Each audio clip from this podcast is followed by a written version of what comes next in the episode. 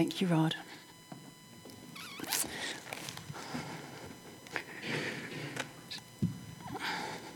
Thank you. Hey, um, Ata marie, Itafano Karaiti. Good morning, family in Christ. Um, and what a fantastic thing to meet here on a long weekend, as I understand you're in a habit of doing. I commend you all for being here, being part of a shared event. I think a wonderful way to get to know um, broader family in Christ here in Christchurch. I am speaking, it is a privilege to be here today. I'm speaking from Psalm thirty, which should be coming up in a moment. Here we go. Oh, I need to press advance once. There we go. I'm speaking from Psalm thirty, and I've chosen this psalm because the last fourteen months have been pretty challenging for me. I have spent most of the last fourteen months recovering from long COVID. And in the psalm, as we've just heard, David speaks of healing. He speaks of seeing the Lord's provision in a challenging time. So I've chosen to use this psalm as a, as a template for our reflection today on what David has experienced, some things from what I've experienced, um, some observations generally.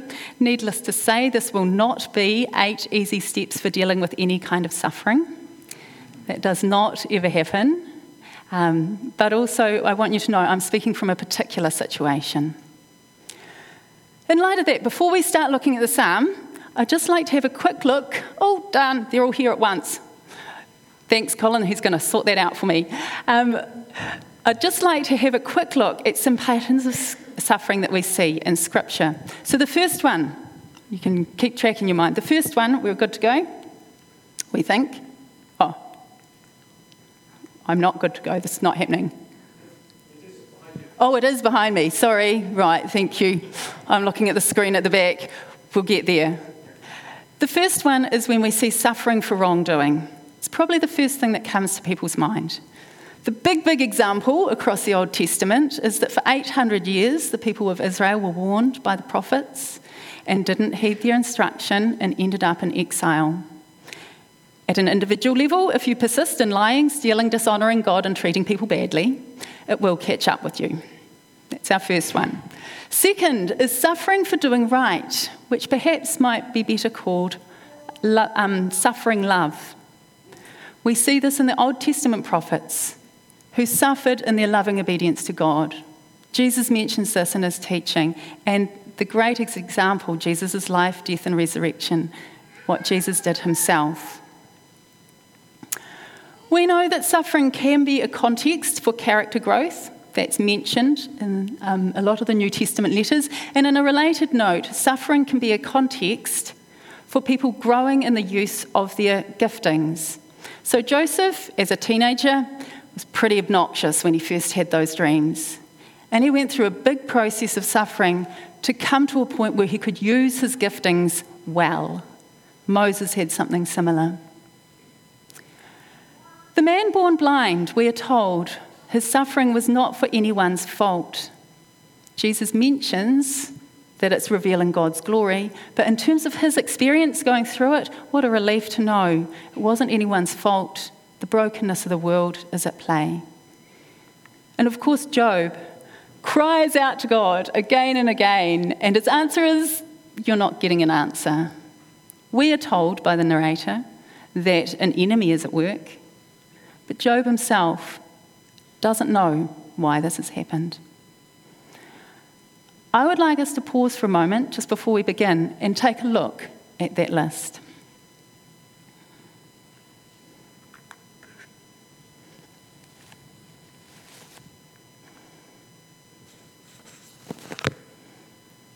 I think it's important pastorally to recognise this and our need for sensitivity and to be led by the Spirit. My understanding last time you gathered together, Rod gave a message, I've read the notes, on the Trinity and the importance of the Spirit's leading in pastoral care. Commend that to you. So, with this in mind, we're going to go through blocks of the, um, of the psalm. And the first block, David starts at the end, praising God. And depending on your cultural and personal background, this might do your head in that it's not in chronological order. It's not a problem for David. It's not a problem for the ancient Hebrew mind. Things were ordered to emphasize the meaning. And in this psalm, it seems David really wants to emphasize praising God and honoring God's goodness. And again, a note to you on that. If you're here today and you've got some tough stuff going on in your life and you've chosen to be here and come and meet with God's people, I firmly believe that when we choose to honour God, choose to meet with God's people, choose to praise the Lord when it's hard, when we're in a difficult situation, we have an opportunity to give the most, some of the most beautiful and profound worship we ever give our Lord. So if that's you today, please hear that. In the next section, David calls others to join him in praising God. He calls on the community. He's not content to do this alone. Um, and as we begin here on this section, um, a week before I got sick, I came up to Christchurch and picked up this very, very cute puppy. Um, one week before I got sick with COVID, I live alone, so having a company of this very, very cute little puppy, thank you, Ashley, um, has been amazing through that time. And I see the Lord's provision in that. That's something I want to share with you. If anyone really wants, or any of the children really want some puppy love after the service, she is actually out in the car, so let me know. A recent workplace survey, I'll go back to that. A recent workplace survey that I had a chance to look at got people to rank the things that they thought contributed to their well-being. And the two things with by far the lowest average score were community and spirituality. It was a secular survey, so spirituality was a catch-all term. I think David would challenge that. Those are two things that take investment to see fruit, but I think David would challenge that. He's calling to the community and he's remembering to be grateful to God, and certainly I would challenge that. In the last fourteen months, community and my faith have been invaluable to me. So I have had the lovely lady who lives not far from me, who every couple of months has a big party and people round for meal, and the next morning she turns up with a plate of food that lasts me for two or three days. I have had in my community those people who are gifted in listening, and I am so grateful for that. I have had many people in my workplace community and my church community saying they were praying for me. My nephews came round and stacked the firewood for me. Um, I've had this big range of people, and in my workplace and in my church, people who are gifted with a legal mind or administration who've helped ensure that I've got my full entitlement of sick leave. I'm so grateful for the breadth of skills and giftings in community where everyone has something to offer. And yes, it does mean getting along with other imperfect human beings. And yes, if you ever encounter a situation of suffering, you will get some people who say some stupid things to you. Um, that, I can't give you much consolation other than to say that is normal. You will get some people who say some stupid things, but we need the body of Christ. I've also been immensely grateful for the investment of spiritual disciplines and regular Bible reading and prayer. And then the thing which is sheer grace, that the Lord has spoken to me so much through this time. Um, I know it doesn't always happen like that, but it has been sheer grace. The Lord has really, really been speaking to me profoundly over the last fourteen months. In relation to this slide and community and spiritual disciplines, I want to share another story. Um, earlier in this year, a couple in my church had something in the newsletter, a request for something. It was something, although I was sick, it was something easy for me to give them. I got in contact, and through the conversation, it turns out that the woman is a specialist. And she's a specialist in neurological symptoms, and not only that, she's a specialist in exactly the type of neurological symptoms that I've been dealing with. She very generously gave me some free sessions when she had a, whenever she had a cancella, um, cancellation. Those have had, the exercises she gave me, which were tailored to my exact situation, have been dramatically important, dramatically valuable in my healing. And that came about through this contact with the community and this lady's generosity. I'm immensely grateful.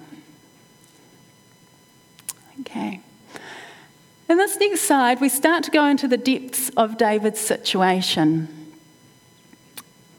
We think it seems most likely that the context of this psalm is First Chronicles twenty-one, which is when David, in his pride and arrogance as a king, decides to have a census of the nation to prove what a great king he's become.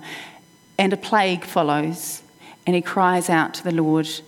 And just as where he cries out and has a sense of the angel of the Lord stopping, later became the site of where the temple was built, which is maybe why the notes on the psalm say it was used in the dedication of the temple. That's David's situation.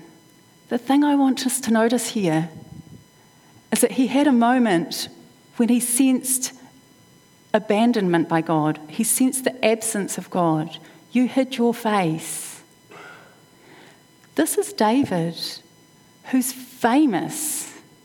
He's famous for his intimate spirituality and relationship with the Lord. He was famous for that then. He's famous now.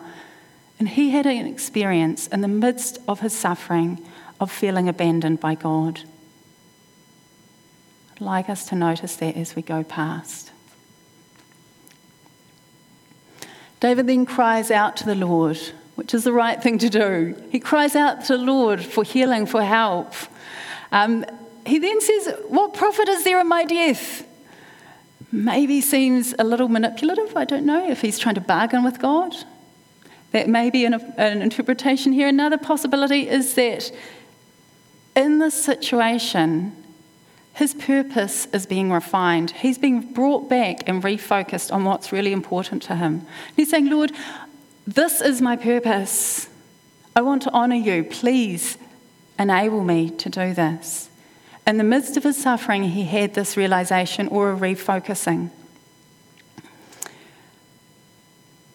In the middle of some of the worst of my symptoms, a thought popped into my head, and I want to share it with you today. It's quite a confronting thought. I think I will find it confronting for the rest of my earthly life. So my symptoms were primarily lo- neurological. I, my brain forgot how to sleep. I could not sleep without two types of prescription medication. I had huge difficulties with screens, lights. Um, headaches, nausea, stimulus was uh, too much for me, dizziness, those those were my symptoms. Some days, if I didn't sleep well the night before, early in the morning, the symptoms would start spiralling up. They'd just get worse through the day, and there seemed to be nothing I could do. Painkillers seemed to make no difference. I couldn't use screens.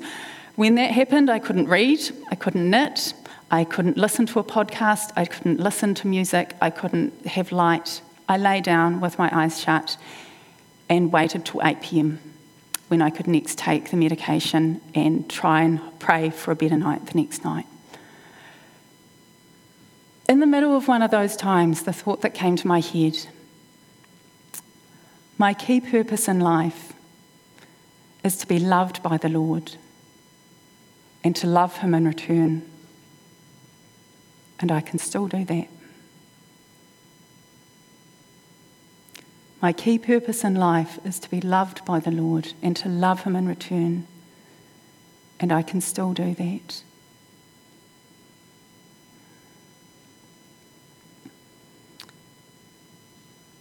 Said that's a challenging thought, a confronting thought. I think I will continue to be challenged there for the rest of my earthly life. But this morning, how well do you know that this is the bedrock of your identity, the core of who you are, is to be loved. Your core purpose in life is to be loved by your Lord and Saviour, Jesus Christ. How well do you know that? How well do you live and dwell in that place of knowing that intimate relationship, of being invited into the intimate relationship, the loving relationship of our triune God? I'll leave that one with you. The last section of the psalm, David finishes where he starts, with praise, praising God. And in this we see again that the way he has structured his material communicates a message. So I think the structure of the psalm is something like this. Starts praising God. He calls to other people. He goes into that moment in the depths of his own suffering. He calls out to God, and then he finishes praising God. The whole of his situation is encompassed and held in a recognition of God's goodness. And remember, in the middle, he wasn't aware of that. He had a sense of abandonment from God. But even so, he writes the psalm knowing his situation, the depths of his pain and his distress, and his cries to God and his call to other people, the whole of his situation is encompassed and held in a recognition of the goodness and love of God. Let's pray. Dear Lord Jesus, we have sung your praises this morning. We have asked for your love to be written in our land, in our hearts, in the hearts of all people.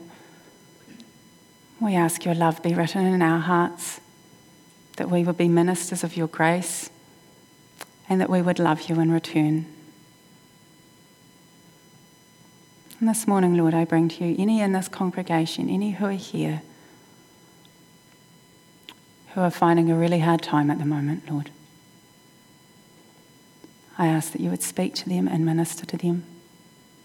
You would protect them, protect their heart, mind, body, soul. Bring community around them, Lord. Bring your love in their lives. As we've already prayed, we acknowledge those in our um, in our communities, the people we know who are suffering, Lord.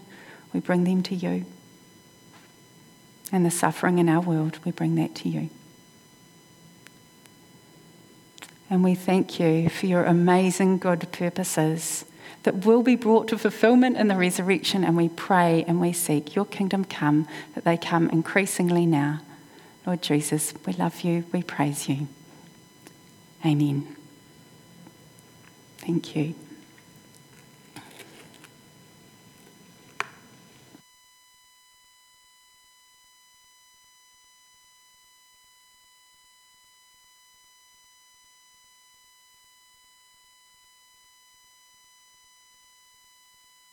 If you'd uh, like to stand to your feet, we'll uh, do our last song, which is uh, a bit of a modern take on an old classic. So, Be Thou My Vision, um, which I'm sure we probably all know and love.